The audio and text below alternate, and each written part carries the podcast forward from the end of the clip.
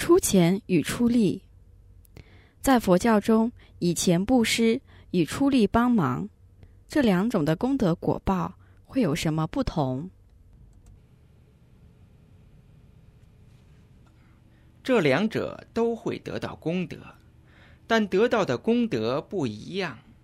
以金钱来修功德，将会富裕；以体力来修功德，将会收获健康，以及得到他人的帮忙。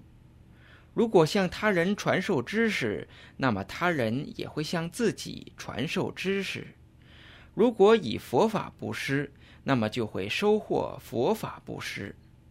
有时我们以佛法布施，但却没有物质布施。那么我们只能丰富知识，而无法得到金钱方面的富有，这是不同类型的功德，但最终都会得到功德。